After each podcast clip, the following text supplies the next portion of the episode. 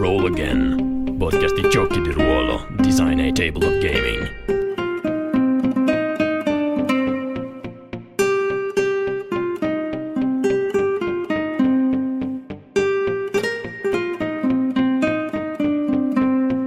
Allora, ciao a tutti, bentornati a Roll Again, il podcast che esce quando mi ricordo di farlo uscire. Oggi con noi abbiamo Michele Paroli, ciao Michele. Ciao Tommaso. E abbiamo Mirko Failoni, ciao Mirko. Ciao Tommaso. Allora, oggi questo grande esperimento, uh, proviamo a fare una live su Facebook, per chi ci ascolta in audio, uh, l'audio uscirà uh, appena possibile eh, comunque, insomma, se avete la preferenza per l'audio, cercheremo di non fare troppi riferimenti visivi in maniera che sia um, una, una, buona esperienza anche per chi ci ascolta solo come podcast.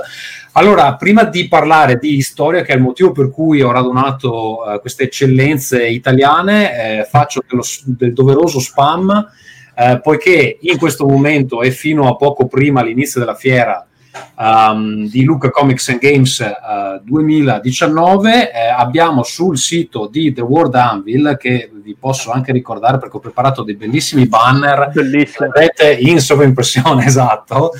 Um, troverete i pre-order del, uh, dei nostri, de, de, de, del nostro nuovo materiale, e cioè Evolution Pulse Rinascita, che è un gioco che abbiamo sviluppato e prodotto in collaborazione con Black Box Games, Alberto Tronchi, Daniel Comerci, uh, già autori di Evolution Pulse, di Omen uh, e insomma molti altri titoli uh, che sicuramente avete visto in giro per le fiere. L'ultimo, l'ultimo look è uscito Duncora, ad esempio, eccetera. Evolution Pulse Rinascita è una reinterpretazione grim fantasy di Evolution Pulse ehm, più una, un universo parallelo, cosa sarebbe successo se Evolution Pulse eh, fosse avvenuto in un universo che è una cosa un po' fra Apocalipto e Aladdin, quindi ve la metto giù un po' così e se vi interessa date un'occhiata. Vi ricordo che eh, prime, i primi 100 ordini ricevono l'Emperor Edition, ne sono rimaste 36 mi pare, quindi affrettatevi se volete l'Emperor Edition. Vedo che Siri si attiva da sola dal mio iPad per qualche motivo, non mi pare di aver detto ehi Siri però eh, adesso se l'ho detto probabilmente si riattiva. Allora, salutiamo anche Siri. Um, oltre a Evolution Pulse Rinascita trovate anche eh, Nostalgia Re- Requiem, sono quasi 200 pagine, eh, un romanzo composto da sei episodi dedicato alle arche di Nostalgia la flotta nomade, sono sei storie che si intrecciano, che esplorano anche degli anfratti che non abbiamo esplorato sul manuale, quindi se vi intriga l'universo di Nostalgia um, Nostalgia Requiem, uh, libro di narrativa ad opera di Enrico Pasotti, che è anche l'autore principale di Nostalgia la flotta nomade. Ma veniamo ai nostri ospiti. Allora, Michele Paroli, tolgo questo banner be- molto bello, però comunque copre i vostri nomi. Um, Michele Paroli, Mirko Failoni, ambedue uh, 50% di Mana Project Studio.com, diciamo anche il, il sito web. Michele, non, non erano Ciao Tommaso, non erano pochi riferimenti visivi? esatto, esatto, quindi dobbiamo anche dirlo giustamente per chi ci ascolta. Eh, allora, www.manaprojectstudio.com per chi vuole vedere i lavori che uh, Michele e Mirko uh, fanno per svariati clienti, nonché loro stessi, giusto? Assolutamente, abbiamo anche una bella ciurma di pazzi che ci segue. Allora, um, io direi mh, mm, farei una piccola introduzione su di voi personalmente Um, e poi andiamo a parlare un po' di intanto Mana Project e poi de- del progetto grosso che avete in questo periodo, cioè Istoria. Eh, Michele, vuoi, vuoi, partire tu? Sì, eh, allora, eh, facendo un, un, excursus temporale molto veloce, eh, ho iniziato la mia attività da professionista come architetto, abbandonata subito appena il Kickstarter di Journey to Ragnarok è partito eh, ho iniziato a radunare diversi freelancer che mi, mi seguono nelle, nelle, avventure folli che gli propongo, fino appunto a Lucca dell'anno scorso in cui ho conosciuto Mirko e allora abbiamo iniziato a unirci sotto la stessa bandiera per portare il nome di Mana Project e i nostri progetti a, alla ribalta, diciamo, partendo da storie appunto. Mirko, Istoria è un progetto che già esisteva eh, e che è diventato un GDR adesso, giusto? Sì, è un progetto che nasce nel 2017, eh, è uscito a, a Lucca 2017 e appunto fatto vedere al Mike e abbiamo incominciato questa collaborazione che la cosa bella è che era iniziata come facciamoci un manualetto, magari tipo un adattamento, una cosina così. E poi però... Cioè, in bianco, e, bianco e nero spillato. Sì, ci siamo leggermente fatti prendere la mano. Sì, prendiamo le, le, illustrazioni che già hai fatto, magari le ricolori, ci facciamo un manuale, Fast and Furious. E, e poi... E poi anche perché... il progetto è degenerato, insomma, diciamo. Sì, sì siamo, siamo anche degenerati anche noi. A causa di Matteo Pedroni che si è unito al trio, il nostro coautore di storia che purtroppo stasera non riesce a essere presente. Un e... non sta bene. Quindi da ma sì dai perché no è diventato un, praticamente dieci mesi di full time ad oggi quasi esatto allora voi tra l'altro però con uh, Mana Project fate anche dei progetti uh, per clienti vari cioè non è solo uh, i vostri progetti personali giusto? Sì assolutamente in realtà Mana Project Studio si occupa un po' di tutto in realtà ho mentito prima non abbiamo abbandonato del tutto l'architettura facciamo qualche allestimento fieristico facciamo progettazione grafica, impaginazione, layout, campagne di comunicazione, concept art. Siamo contando tutti i collaboratori, dai più affiatati a quelli che vengono ogni una volta ogni tanto, saremo una quindicina, ventina di persone. Va bene. Va bene, allora, uh, finito il momento marchetta, quindi se avete bisogno di qualsiasi cosa potete rivolgervi a uh, Mana Project Studio. Um, veniamo a Storia. Allora, um, questo era un universo che esisteva già precedentemente. Uh, Mirko, vuoi parlarci di, di come è nato e um, com'è questo universo fondamentalmente? Allora, come è nato? In realtà è nato quasi, quasi per gioco, nel senso che c'è, c'è stato un periodo nel 2017 d'estate in cui facendo un po' di uh, sketch di, di, riscaldamento giornalieri cominciai a tirare fuori i primi personaggi di, uh, di storia come sketch appunto scrivendo questo trafiletto in, in italiano finto volgare medievale insomma e solo che piacquero e quindi svariate ciao ragazzi ciao a tutti svariate persone mi dissero ma perché non ne fai un libro, perché non ne fai un libro?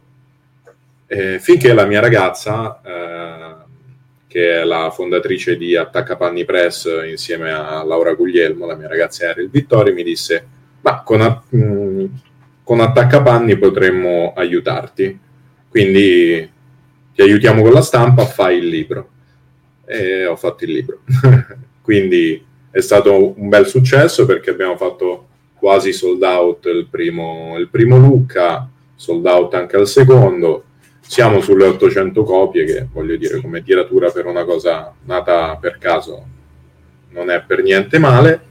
E poi ci fu Lucca del 2018 con l'uomo dall'altra parte. Oh, poi ne parliamo, sì, dai, facciamo. Eh. Un anno dopo, eccoci qua. Sì, io stavo sostanzialmente cercando illustratori per un, per un, altro progetto di cui forse un giorno vedrete, vedrete comparire sotto la luce e il buon Andrea Guardino mi ha detto guarda vieni che ci beviamo una birra con una persona ti presento uno che secondo me eh, potrebbe fare al caso tuo e da lì è, è esplosa la cosa. Ho capito. Ehm, Mirko rispetto a, a fare un, un, semplice libro di illustrazioni eh, il mettere sul mercato un concept che ha proprio un... Uh, cioè, io immagino che quando tu hai pensato a come funziona questo mondo, hai fatto un lavoro molto simile a quello che poi è effettivamente quello di world building di un GDR, senza la parte ludica, no? Ris- rispetto a un progetto di, di, alcuni illustratori che, perché ad esempio ho alcuni libri di illustrazioni che però non, cioè, non sono collegate fra di loro, sono illustrazioni e basta. Sì. Allora, ti, eh, ni nel senso che sì, è vero che non c'era la parte ludica, ma era pensato esattamente come penso le ambientazioni che costruisco quando faccio il Dungeon Master, il Game Master, quando master, insomma, giochi di ruolo. io più o meno costruisco così le ambientazioni. Parto dai personaggi, le loro motivazioni, chi erano, cosa hanno fatto, e poi faccio avviare, diciamo, le storie. La storia è nato un po' così, poi ovviamente c'è stato dell'ulteriore world building per tutto quello che è il comparto di world building venuto dopo i primi personaggi, ovviamente, però insomma sì, non è assolutamente diverso, anzi. Va bene, vogliamo parlare un po' di mh, effettivamente di questo continente e quello che succede al suo interno. Prima mi stavo leggendo il, il Quick Starter, eh, che tra l'altro mi ero perso perché eh, nei vari aggiornamenti che avete mandato, quello dove c'è il Quick Starter, il Quick Starter è segnalato sotto 73 stretch, bl- bl- stretch goal sbloccati, no? E quindi non mi sono accorto che effettivamente era stato, in realtà è nel titolo, però mi sono distratto io, finché ieri ho visto qualcuno che ha fatto la recensione del Quick Start. Ho detto, cazzo, come il Quick Start? va, va, no, è già uscito. Sono andato a vedermelo, effettivamente l'impaginazione rappresentativa, immagino del manuale, molto bella. Eh, non so se quella è opera tua, Michele, o è opera sì, di tutti e due. Sì, sì, con aiuto di Laura Goglielmo. Molto, molto bella. E, e ho iniziato, vabbè, sono 50 pagine, quindi ho letto un po' qui l'introduzione, poi ho sfogliato un po' le perché poi ci sono alcune parti che comunque sono anteprime di quello che poi sarà quella sezione, no? Sì, sì. E, um, il setting, allora io ho fatto il backing distinto, che è una cosa che in genere faccio, cioè guardo la campagna 30 secondi e se mi piace faccio il backing proprio su, su, su, due piedi, non è che sto lì a pensarci un mese. Mi... Non so cosa sto dicendo, ma mi si stanno attivando tutti. Sì, è curiosa.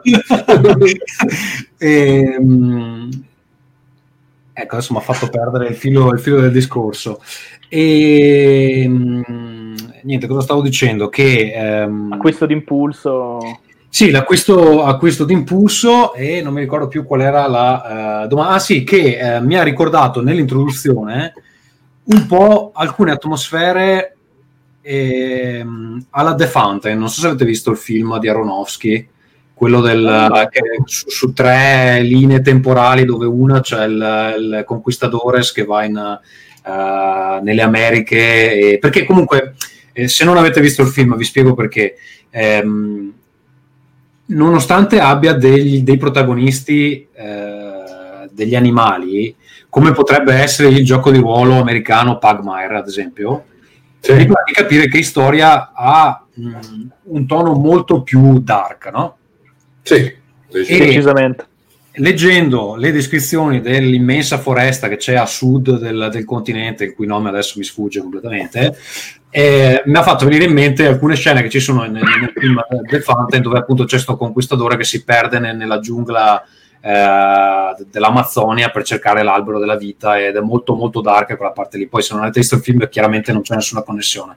Però ecco, vogliamo parlare del perché comunque è stato fatto questo accostamento fra eh, toni molto dark e una parte più puccettosa, se vogliamo, con gli animali.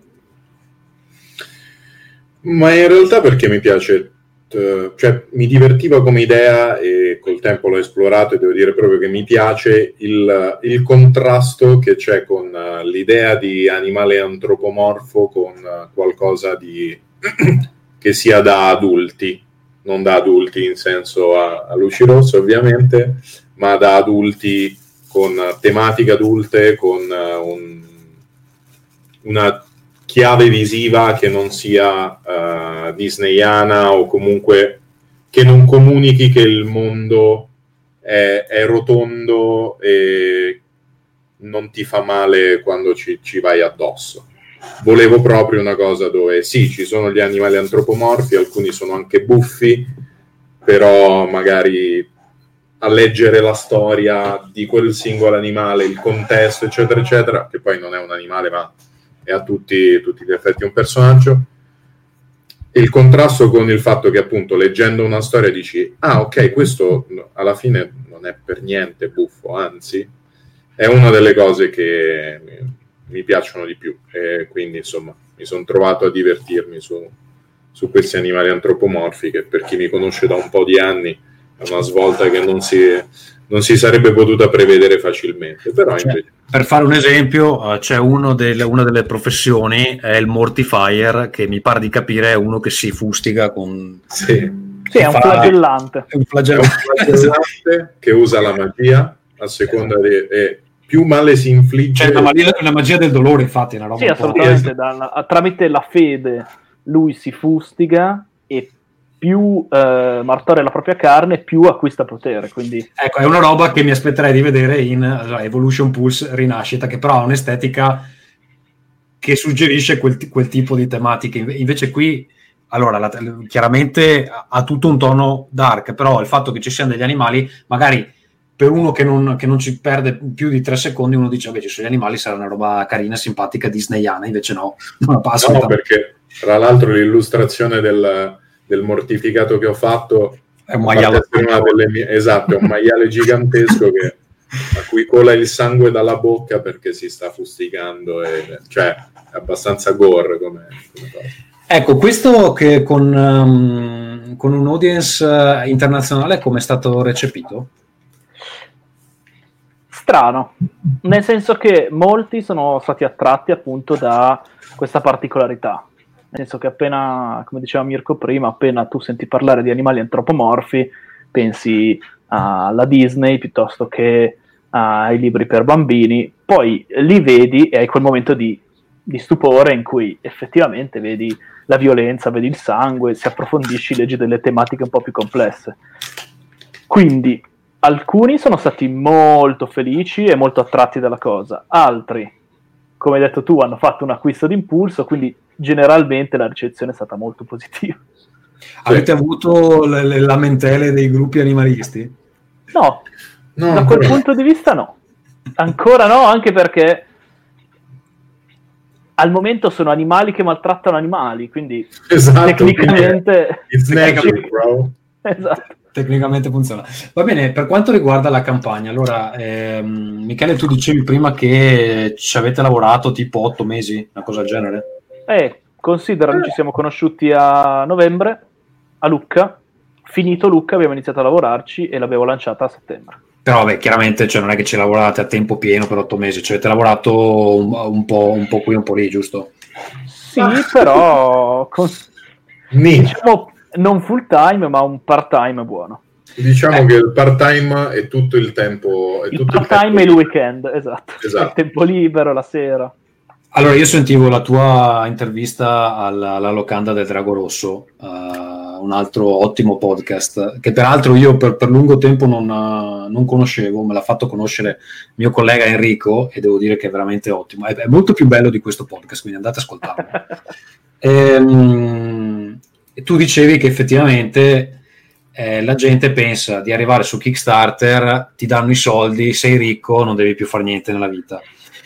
Allora, a parte che questa cosa qua, questa premessa è falsa, ma è il lavoro che devi fare prima che è comunque devastante e la gente in genere non lo vede. Cioè, lo percepisce e dice sì, hanno fatto una bella pagina, ci avrà messo cosa, una settimana? Invece no. Insomma, il lavoro, vu- vuoi discutere un po', volete discutere un po' brevemente, perché so che è un discorso Mhm. lungo, eh, quale tipo di preparazione mh, serve fare per gestire una campagna che poi adesso oggi eravate cosa 66.000 67 quasi.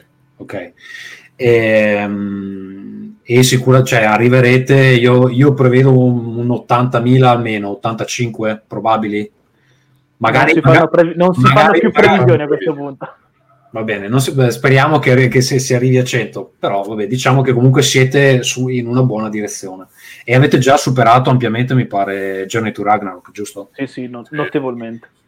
Allora, devo anche dire che però guardando la pagina della campagna si vede che cioè, comunque c'è uno sbatti assurdo perché avete, avete tanti tier, avete tanta offerta, state sbloccando un sacco di roba, avete le miniature, eh, cioè c'è tanto lavoro che avete fatto, tantissimo lavoro davanti a voi e comunque anche dal punto di vista logistico avete una montagna di cose da gestire. Quindi che tipo di preparazione bisogna fare per, per arrivare al day one pronti per questa roba qua? Partendo dal day zero, dice? Cioè, pro- proprio partendo dagli albori, dal concept, o proprio una volta che c'è un'idea, come presentarla? Allora, quando tu sai che, cioè, quando hai un obiettivo economico, che nel vostro caso mi pare era 15 o 25, Sì, era 15, come tu ben sai, gli obiettivi presentati. Gli obiettivi presentati non sono quelli reali, giusto? Certo. Aveva- avre- avevate sicuramente un obiettivo interno, quando sai che l'obiettivo interno è 30.000, come, come arrivi al day one, cosa devi fare eh, Ok. brevemente, cosa devi fare brevemente per assicurarti di poterlo raggiungere in un tempo ragionevole, che nel vostro caso è stato un giorno, credo, giusto? Sì, due ore e Due ore e cinque mezza. minuti, una cosa così. So, che- so che è Allora- una domanda ampia, però insomma, magari... No, è, è una domanda. Allora, nello specifico, per quanto riguarda banalmente le cose da fare prima di, di schiacciare il pulsante pubblica, praticamente. eh, oltre una volta che hai già preparato la campagna, quindi semplicemente come prepararsi ad affrontare la campagna, non prepararla. Questo mi stai chiedendo. No, in realtà ti sto chiedendo cioè, che tipo di lavoro di studio e di proiezioni e di contatti. Cioè, per esempio, tutti questi contatti che state sbloccando adesso avete dei designer famosi che vi scriveranno delle avventure. Quanto tempo prima sono stati contattati? Io so che, ad esempio, il tizio di Vampiri, il cui nome non mi ricordo mai, Buon Eh, Jason. esatto, Jason Card. lui era lì a Play perché me l'hai anche presentato e io non, non mi sapevo chi era. esatto. Eh, e quindi cioè, avevate iniziato a parlare già a Play o addirittura prima per una cosa del genere? No, allora, in realtà lui abbiamo preso la palla al balzo quando l'abbiamo conosciuto a Play e l'abbiamo coinvolto.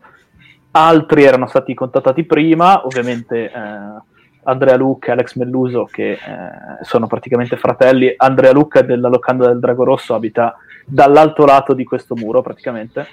Ok, Eh, quindi- lo sapevano dal giorno zero, quindi... eh, mentre altri prima, nel senso che eh, siamo andati, anzi sono andato quest'estate alla Gen Con a Indianapolis col mio tablet a, a importunare, ho, ho schivato delle, delle denunce per stalking per un pelo e ho fatto un po' di contatti, ho rinnovato quelli che esistevano già come John Wick e, e nulla, quindi qualcosa è avvenuto l'anno prima. Banalmente, anche per far capire a chi ci segue, cioè tu hai fatto un viaggio business, chiamiamolo così, che poi, eh, vabbè, a Indianapolis ci sono stato anch'io, un postaccio orribile, non, non- Sì, no, non, non esiste nulla, la distesa di cemento... Ah, schifo, esatto.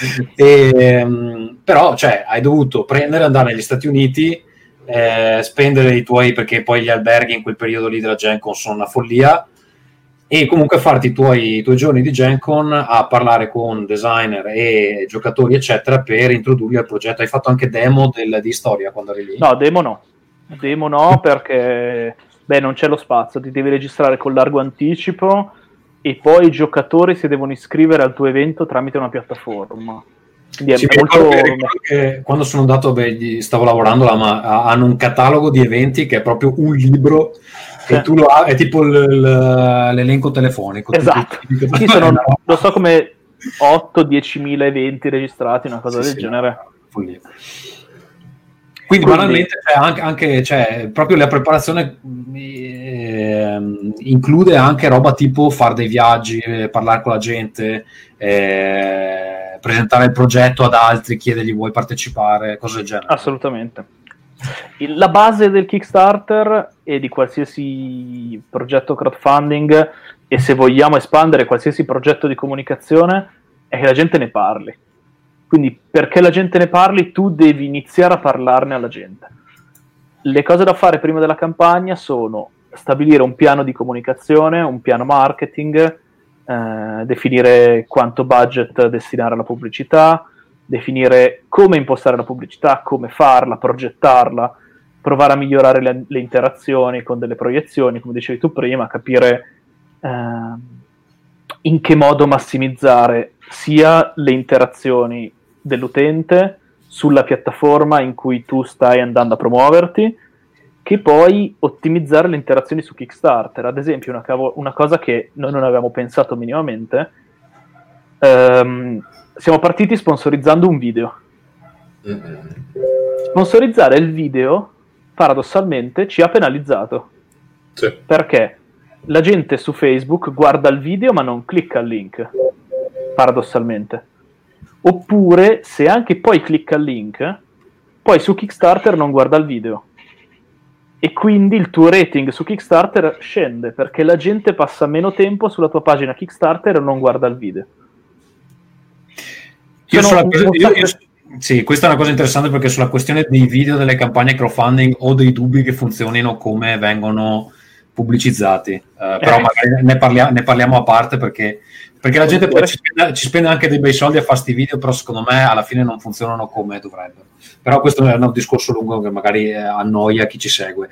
Eh, Mirko, invece, per quanto riguarda la, la parte artistica, vedo che comunque vi siete affiancati di altri artisti perché chiaramente non- non- magari non riesci a fare eh, tutto tu, anche l'immagine che abbiamo di sfondo. ehm, È di Roman uh, Kuteinikov. nostro collaboratore, mio amico. Sì, Esatto. sì. quindi sei tu che hai fatto la, la selezione personale del- de- degli artisti.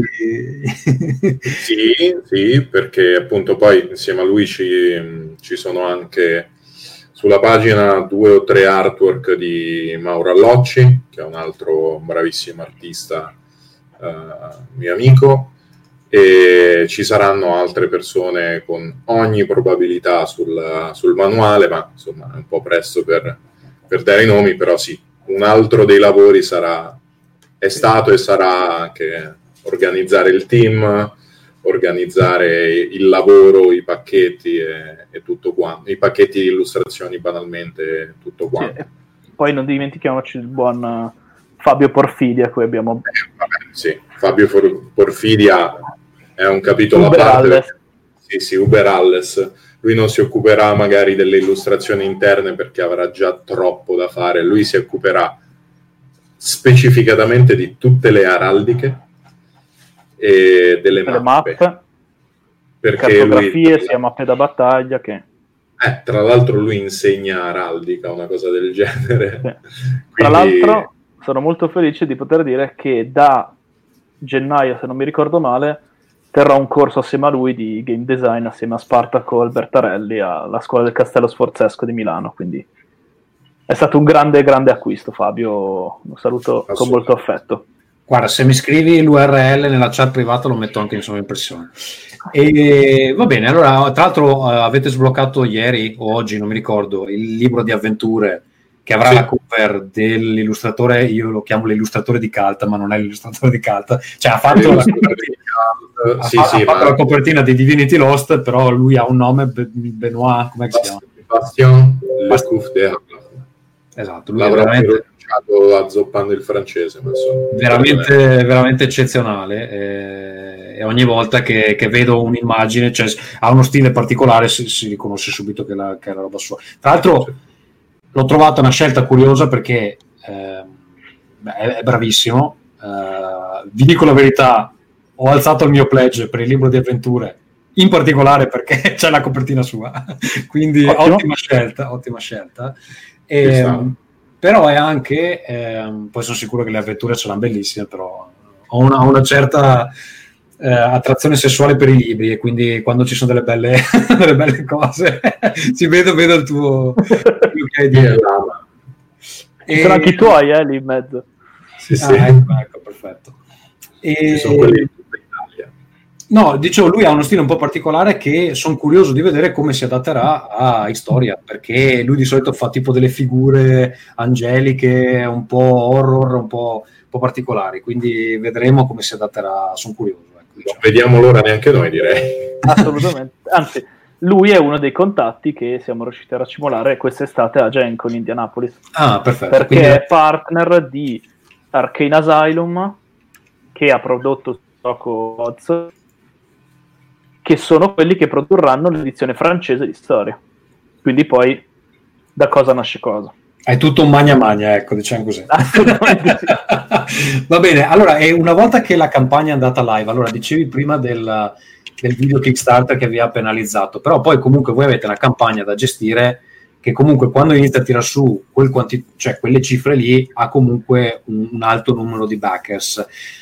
Al di là del day one, che comunque è sempre il giorno più importante, eccetera, poi hai 30 giorni che devi riempire con attività e, e devi sbloccare delle cose nuove e mh, devi avere un botto alla fine, eccetera. Quindi, com'è dal punto di vista operativo gestire una cosa del genere? Quante persone ci, stan- stanno dietro in questo momento?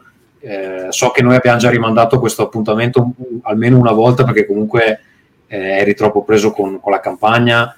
Ehm, non so, vuoi dire, riassumere in qualche parola com'è, com'è lavorare a una campagna del genere?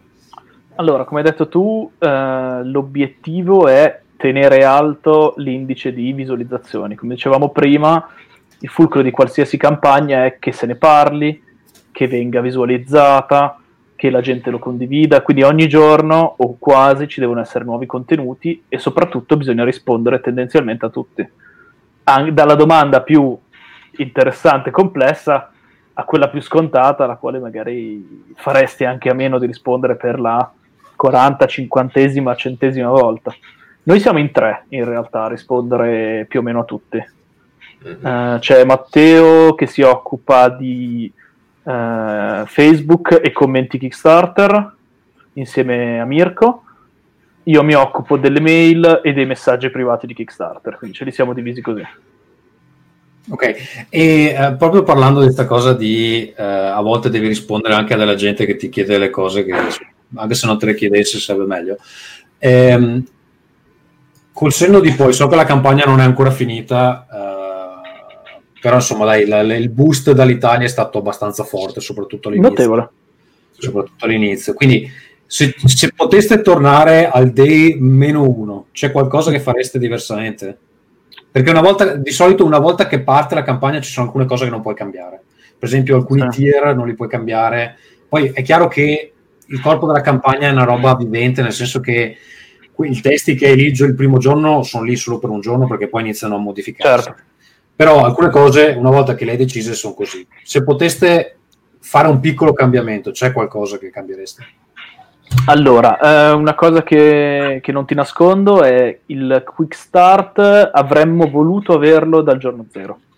Mm-hmm. Poi alcune cose erano da playtestare, abbiamo voluto concentrarci sul finalizzare la pagina al meglio e abbiamo deciso di posporlo e in realtà ti dirò mh, mm, non è andato male perché poi nel, tu, tu conosci il grafico di un Kickstarter con il picco iniziale che poi rimane piatto fino al boom finale, c'è stato un piccolo picco quando abbiamo rilasciato il quick start, quindi forse nonostante non era nei piani ha funzionato meglio così.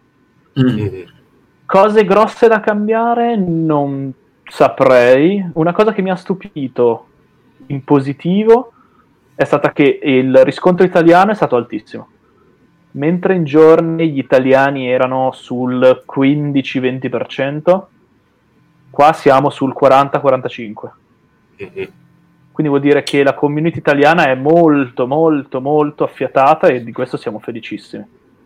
Abbiamo avuto molta più fatica rispetto a Journey ad entrare in quella americana, invece, paradossalmente.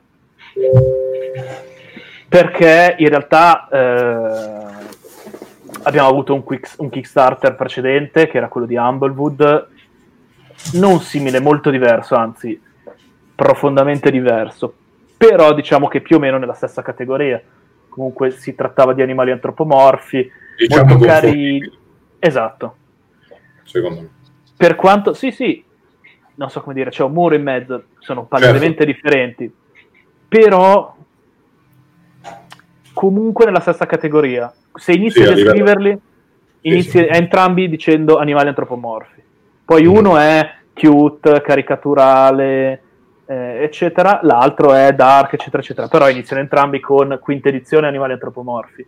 Mm, il certo. fatto che loro abbiano fatto un milione di dollari sei mesi prima del nostro lancio comunque ci ha influenzato una minima nella community. Sì. Però, sai, quello fa parte del gioco, nel senso la competizione esiste sempre, anzi è sana. Quando avete dovuto tirare dentro gente come John Wick, ad esempio, e, ehm, come li avete trovati come persone con cui lavorare? Beh, con John, eh, avendo seguito con It Games eh, la linea editoriale ah, sì. di 7C, poi è stato nostro ospite a Lucca, eravamo già quasi in confidenza. Io l'ho incontrato eh, a Gencon, che era in fila per comprare un kilt. Eh, sì. Gli ho fatto vedere il tablet appena visto ehm, Anastasius, che è il nostro norvegese delle foreste mercante, ha iniziato a urlare saltellando in giro con il mio tablet e quindi lì l'abbiamo proprio preso a, al volo. Ok, quindi insomma non è che avete dovuto convincerlo più di tanto. No, poi eh, l'abbiamo perso di vista, ha interceduto Need Games per noi e poi lui ha confermato, quindi non è stato particolarmente difficile. E eh, per Jason Carl che è abituato a scrivere di vampiri invece? Jason eh, ha passato tutta Modena spalla a spalla con Mirko. A firmare e... su e con lui a parlare, a fare i giri e a bere caffè. Ok. Caffè. caffè. Quindi diciamo ve lo siete intortato in quel modo. Assolutamente sì. Assolutamente sì. Poi è una persona squisita. Sì, è una persona squisita. Sono Vedo riuscito che... anche... Scusa. No, vai, dimmi, dimmi. No, no, dicevo che in lista eh, fra gli sbloccabili c'è anche un'avventura scritta da eh, Clara Airball, penso che si pronunci così, Sì, che è una scrittrice di Onyx Path. Da- Sì. sì è... World of Darkness. Con, lui, con lei invece era un contatto di Jason o è qualcuno che avete beccato a parte? No, l'abbiamo beccata a parte. In realtà lei...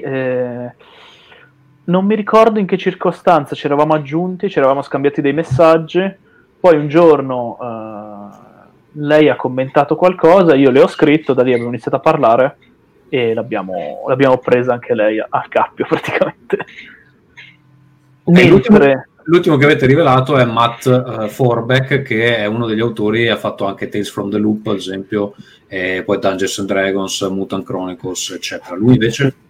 Lui invece è sempre arrivato perché è un, è un amico di, eh, di Mathieu di Arcane Asylum, ok. della casa editrice francese. Quindi in realtà basta beccarne uno, se questo c'ha tanti Sì, sì. amici siete a posto. Esatto. Il trucco- il trucco-.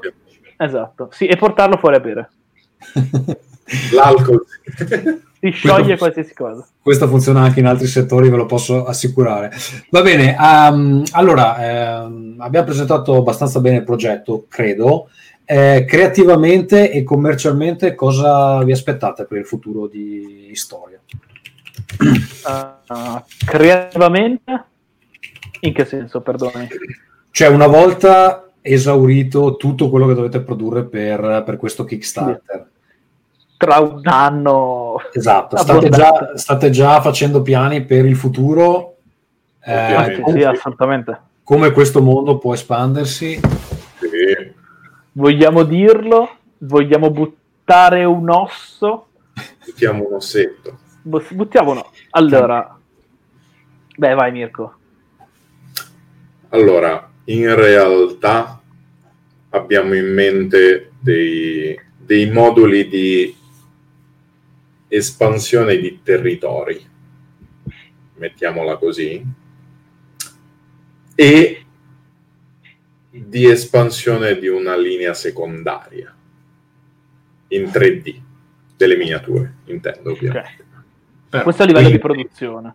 A livello di produzione già avremo probabilmente dei manuali di espansione su tutte quelle che sono le terre esterne a Vesteria, quindi le isole che saranno al nord, i regni lontani con eh, anfibi e simili, e in più le miniature perché appunto abbiamo un sacco di ehm, personaggi potenzialmente molto fichi da fare, bisogna vedere ovviamente come andrà commercialmente il il progetto per quanto riguarda le miniature, però diciamo che se già riusciamo a rientrarci con, con le prime tre, una quarta potrebbe anche sbloccarsi tipo così presto.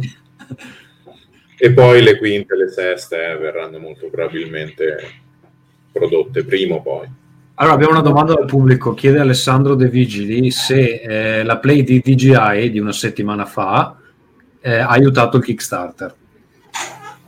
Ma allora, è stata tra l'altro i DJI hanno iniziato a giocare mezz'ora fa sul loro canale perché loro giocano di martedì, se non erro. Quindi salutiamo anche loro. Sì, guarda, tutto, tutto va nel calderone in realtà. Noi non abbiamo eh, degli indici precisi. Abbiamo dei flussi molto costanti e delle oscillazioni minime. Non c'è stato un picco reale, però c'è stato un, un aumento in collaborazione, in, eh, in corrispondenza della loro live. Quindi sì, qualsiasi cosa durante una campagna aiuta. Eh, per tornare un attimo alla, alla, domanda che avevo fatto io, eh, quando eh, dicevo commercialmente, eh, facevo esplicito riferimento a una cosa che tu hai detto in quell'episodio della locanda del Drago Rosso, e cioè che eh, lo scopo del Kickstarter, um, più, che arricchirti, più che arricchirti, è quello di finanziare il tuo progetto in modo che non ci devi mettere tutti i soldi tu, giusto? Esatto. Questo però presuppone che una volta finito il Kickstarter tu abbia un piano commerciale che comunque continui la linea, insomma che sto gioco lo puoi vendere anche al di fuori del Kickstarter. Eh, ora, nel momento in cui tu lo fai in Italia dici vabbè lo porto alle fiere, lo vendo, fine. Però nel momento in cui tu lo fai anche in inglese e in francese devi avere una distribuzione degna perché sennò diventa difficile dopo eh, continuare anche a a, a, ritornare delle spese e finalmente guadagnarci qualcosa. Certo. Io, cre- io, credo che molti progetti italiani su sta roba qua si vanno a incastrare, cioè non hanno un piano preciso per la distribuzione, alla Gencon non ci vanno, non hanno un publisher o un distributore comunque estero e alla fine il gioco va su Kickstarter, finisce su Kickstarter, fanno una edizione inglese per 80 backers e basta. Adesso non vi chiedo di dirmi qual è il vostro piano, però sono cose, sono argomenti a cui pensate o no? Assolutamente sì, nel senso che beh, la versione italiana sarà edita da Need Games, la versione francese sarà edita da Arcane Asylum, siamo in trattativa eh, per una versione inglese, dobbiamo ancora capire un po' cosa fare del nostro destino, però abbiamo delle trattative in corso. Anche qualcuno, cioè più, più persone spagnole ora, ah, sì. proposte più o meno serie, però mi pare tre editori diversi spagnoli ci hanno chiesto. Tre editori spagnoli, però. Per, eh, quindi siamo... Addirittura c'è un'azienda che vorrebbe, ancora non ho ben capito, non li ho ancora sentiti, li ho sentiti solo per mail, vorrebbe che noi facessimo un crowdfunding per il pubblico giapponese. Oddio. okay. non, non vi so dire realmente di più. Eh, Comunque, abbiamo... sì, aspetta, prima della domanda del pubblico, un consiglio che, che, vorrei dare a tutti quelli che dici come tu, come tu hai detto si arenano. Um, Drive-thru è il mezzo più comodo per avere una distribuzione per chi non ha un publisher. Sì, è vero, però comunque devi fare del marketing anche tu, perché cioè, lì su drive-thru c'è talmente tanta roba che se tu non hai un piano per pubblicizzare il prodotto, cioè la gente non lo trova alla fine. Insomma. Chiaro, ma quello un piano per pubblicizzare il prodotto devi averlo per fare una eh, campagna eh, mediatica. Me, sì, no, però secondo me cioè, tanta gente dice beh lo metto lì e venderà, ma poi non vende, insomma, se, è come dire, non so, metto una canzone su Spotify, l'ascolteranno. No. no, no, è chiaro, però appunto c'è questa percezione un po' distorta che, che, sia in generale facile pubblicarsi. Adesso lo è grazie a realtà come Drive-Thru. Prima di questo prima che ci fosse una cosa come drive-thru, devo pubblicare il mio gioco di ruolo, cosa lo faccio? Scaricabile dal mio sito? Quanto traffico avrà il mio sito? Anche per sbaglio, magari su drive-thru delle, delle vendite le fai perché c'è qualcuno che cerca per categoria, vede la tua cosa e lo compra. Sono tutti in digitale, ovviamente, però appunto canalizza lì un, un flusso tale che penso sia normale che sia la soluzione giusta, come diceva Mike, per chi non ha, non ha effettivamente un publisher. C'era una domanda, se non Sì, sbaglio. c'era una domanda. Allora, ci chiedeva Alberto uh, Vallieri, qual è stata la più grande difficoltà che questo magnifico progetto ha dovuto far fronte nel suo percorso? Allora, eh, beh, le difficoltà sono tante. Diciamo che noi abbiamo avuto la fortuna di essere molto affiatati quindi al di là delle, delle, difficoltà poi di progettazione di cui se volete possiamo entrare nel dettaglio, la più grande difficoltà, almeno per me, ma se guardate anche gli occhiali di Mirko, è quella fisica. Nel sì, senso che mentale. l'effort mentale, fisico è notevole, soprattutto, diciamolo, eh, l'investimento economico non è trascurabile, quindi lavorare tot mesi, mh, non prendendo determinati lavori, investendo di tasca propria, facendo un salto nel buio, come effort fisico e mentale è notevole. Mm, sì, perché poi c'è anche, c'è anche, quel fatto che, che hai menzionato giustamente che siccome devi fare questo non puoi prendere dei lavori che ti pagherebbero certo. sicuramente, giusto? Quindi è un rischio anche dal punto di vista dici faccio sta cosa gratis sperando che mi renda piuttosto che prendere una roba che sicuramente mi paga, giusto? Sì, è un investimento enorme, ma anche di, di, di tempo, cioè i weekend che io e Mike abbiamo fatto a lavorare non, non penso si contino. E ovviamente se tu lavori 5 giorni per clienti e 2 giorni per, per, il tuo progetto a tempo pieno, se lo fai per... Stai solo stai lavorando e basta. Stai lavorando e basta, è quello che io ho fatto per 8 mesi, ma Mike, Mike altrettanto è stato questo, eh. lavorare 7 giorni. Siete, siete, contenti di come sta andando almeno? Sì, sì, notevolmente, notevolmente. però non ti nego le notti insonni a guardare il soffitto a dire ma sto facendo una cazzata perché? Ma perché? E... però insomma poi ripaga. Va però la, la maggiore difficoltà è proprio mentale secondo me. Ok, c'era, c'era, un'ultima domanda, credo, relativa alle miniature di eh, Gabriele, che diceva, nel caso non si riuscisse ad arrivare al goal, per sbloccarla, presumo, sarà possibile averli in qualche modo. Allora, molto ah, probabilmente... No, ah, i pipistrelli. Dei pipistrelli. Allora, sì. la politica che generalmente vale per tutti gli stretch goal è, se l'abbiamo proposto e, e noi siamo mossi principalmente da passione, è perché prima o poi vogliamo farlo. Indubbiamente, questo non lo nascondo. E il fatto cos'è? Dipende quando, dipende in che modo, dipende con quanto effort, ma principalmente quando, nel senso che se riusciamo ad avere i fondi per fermare, come dicevamo prima, tutte le nostre lavorazioni e fare solo quello, facciamo tutto subito, altrimenti magari la miniatura esce tra due anni, eh, la famiglia aggiuntiva è un supplemento scaricabile che esce tra un anno e mezzo, eccetera, eccetera.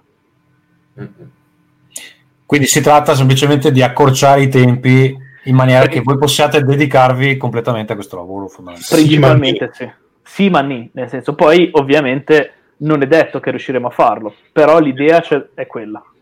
E poi comunque, tra virgolette, avere prima la possibilità di fare cose come ad esempio sbloccare i pipistrelli durante la campagna, eccetera, eccetera, come stretch goal ci permetterebbe ovviamente di integrarli meglio ah, certo. a tutto quello che è il resto, perché li, li sviluppi fin dall'inizio, perché ovviamente averli... c'è un building, ma uh, certo. alcune cose vanno fatte ad hoc, quindi più si arricchisce la base, diciamo più è fertile il terreno. Già comunque abbiamo, ne abbiamo di roba da fare, insomma. Però... E poi permette di averli fisicamente nel manuale e non come magari PDF scaricabile, poi forse più avanti.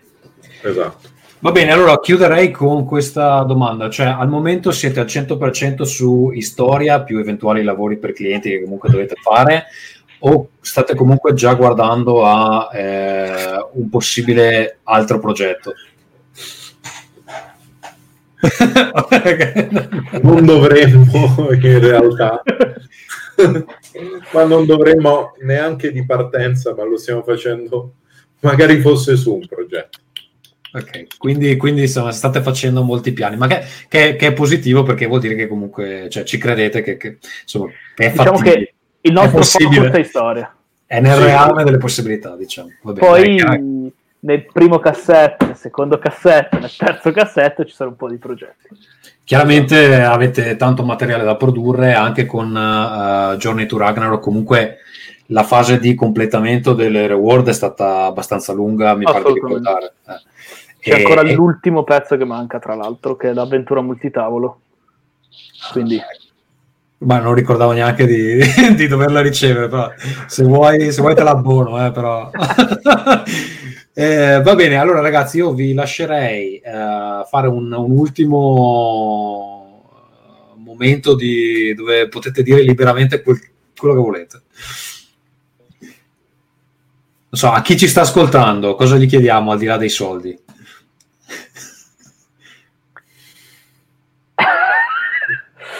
Non, avete un appello da fare alla community? C'è, c'è un attimo una domanda di Luca ah, Vanini. Sì. Avete valutato uh, sistemi differenti a uh, di quinta edizione? Sì. sì, tre puntini.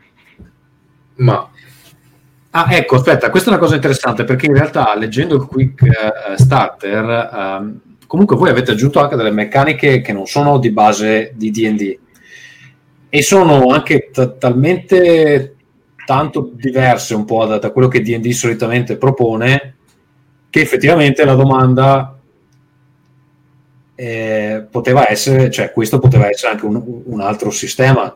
Io posso immaginare che DD sia stato scelto perché comunque è il più diffuso ed è conosciuto e non bisogna spiegarlo a nessuno, eccetera. Guarda, principalmente per quello è anche una questione di eh, sia umiltà, se vogliamo, e praticità.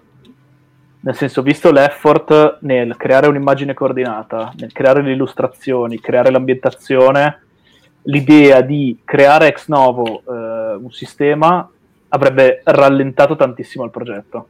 Come, mm. come, saprai meglio di me, quanto ci si mette a, a creare un, pro, un, sistema che funzioni, playtestarlo e farlo andare. Il Nomad System è il frutto di quanti anni di lavoro? Eh, abbiamo iniziato nel 2015, mi pare. Eh, quindi Siete sono tre... quest'anno? Sia, eh, siamo, usciti, no, siamo, usciti, nel 2017, eh, però, però, quest'anno introduciamo Monadeco che è una versione c'è un sistema diverso basato sul Monad System che però lo alleggerisce di alcune cose. Comunque sì, quello che sta dicendo Michele è che comunque effettivamente scriverlo da zero, playtestarlo eccetera, cioè è un lavoro aggiuntivo veramente eh, asfissiante e, e, che poi ovviamente ti, ti, consuma talmente tante risorse che, che, che, non è nemmeno facile farlo, farlo bene. Invece D&D dice, vabbè, eh, c'è una community incredibile. Però no, ecco, quello che volevo dire è che le regole aggiuntive che l'avete aggiunto me lo fanno sembrare molto più interessante rispetto a un D&D plain quinta edizione che, che, a me sinceramente come sistema non è che faccia impazzire. Cioè, ce l'ho perché devi, ma, ma non, non, è il mio preferito, ecco, diciamo così.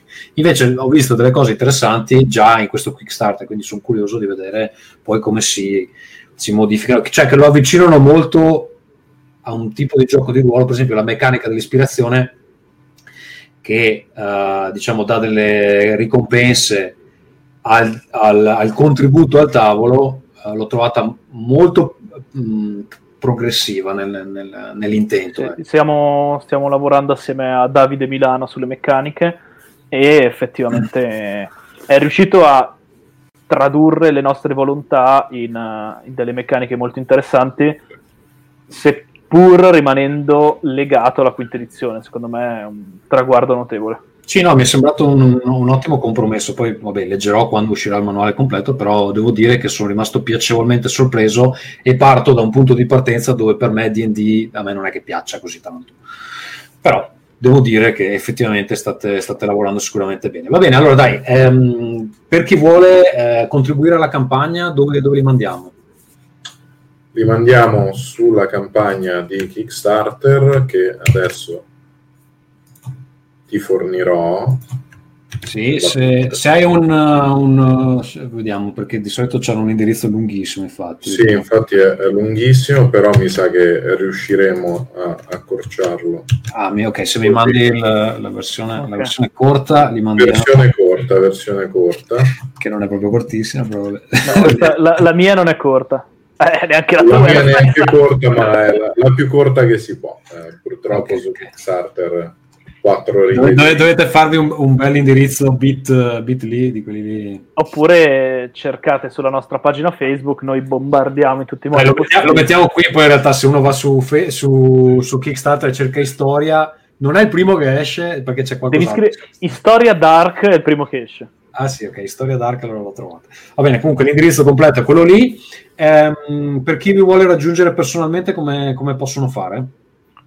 Uh, beh, allora, i nostri profili social sono pubblici, la mail su cui riceviamo le, le, le domande un po' più serie, diciamo, è info-managexstudio.com e altrimenti a Lucca Comics saremo in giro, veniteci a trovare. Veniteci allora, a ecco, niente, niente, scherzi telefonici di notte, giusto?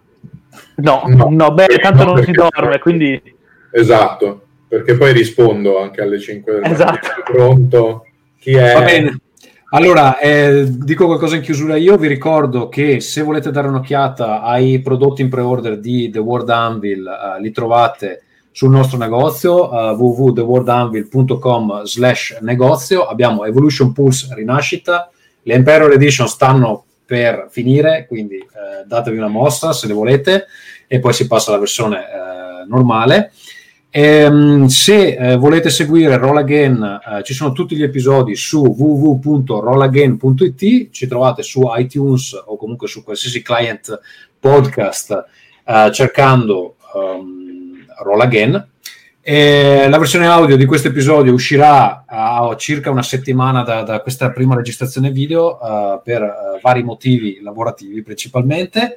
Io vorrei ringraziare eh, Michele Paroli e Mirko Failoni per essere stati con noi, per aver riportato in vita Roll Again dopo alcuni mesi di pausa perché non, uh, non avevo voglia di farlo e io spero da ora in poi di poterlo fare un po' più regolarmente, anche perché adesso questo bellissimo setup eh, Bellissimo.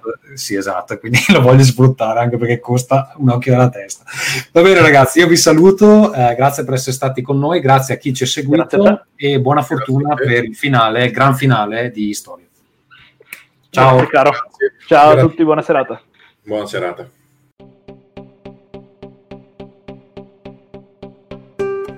Roll Again, podcast di giochi di ruolo, design a table of gaming.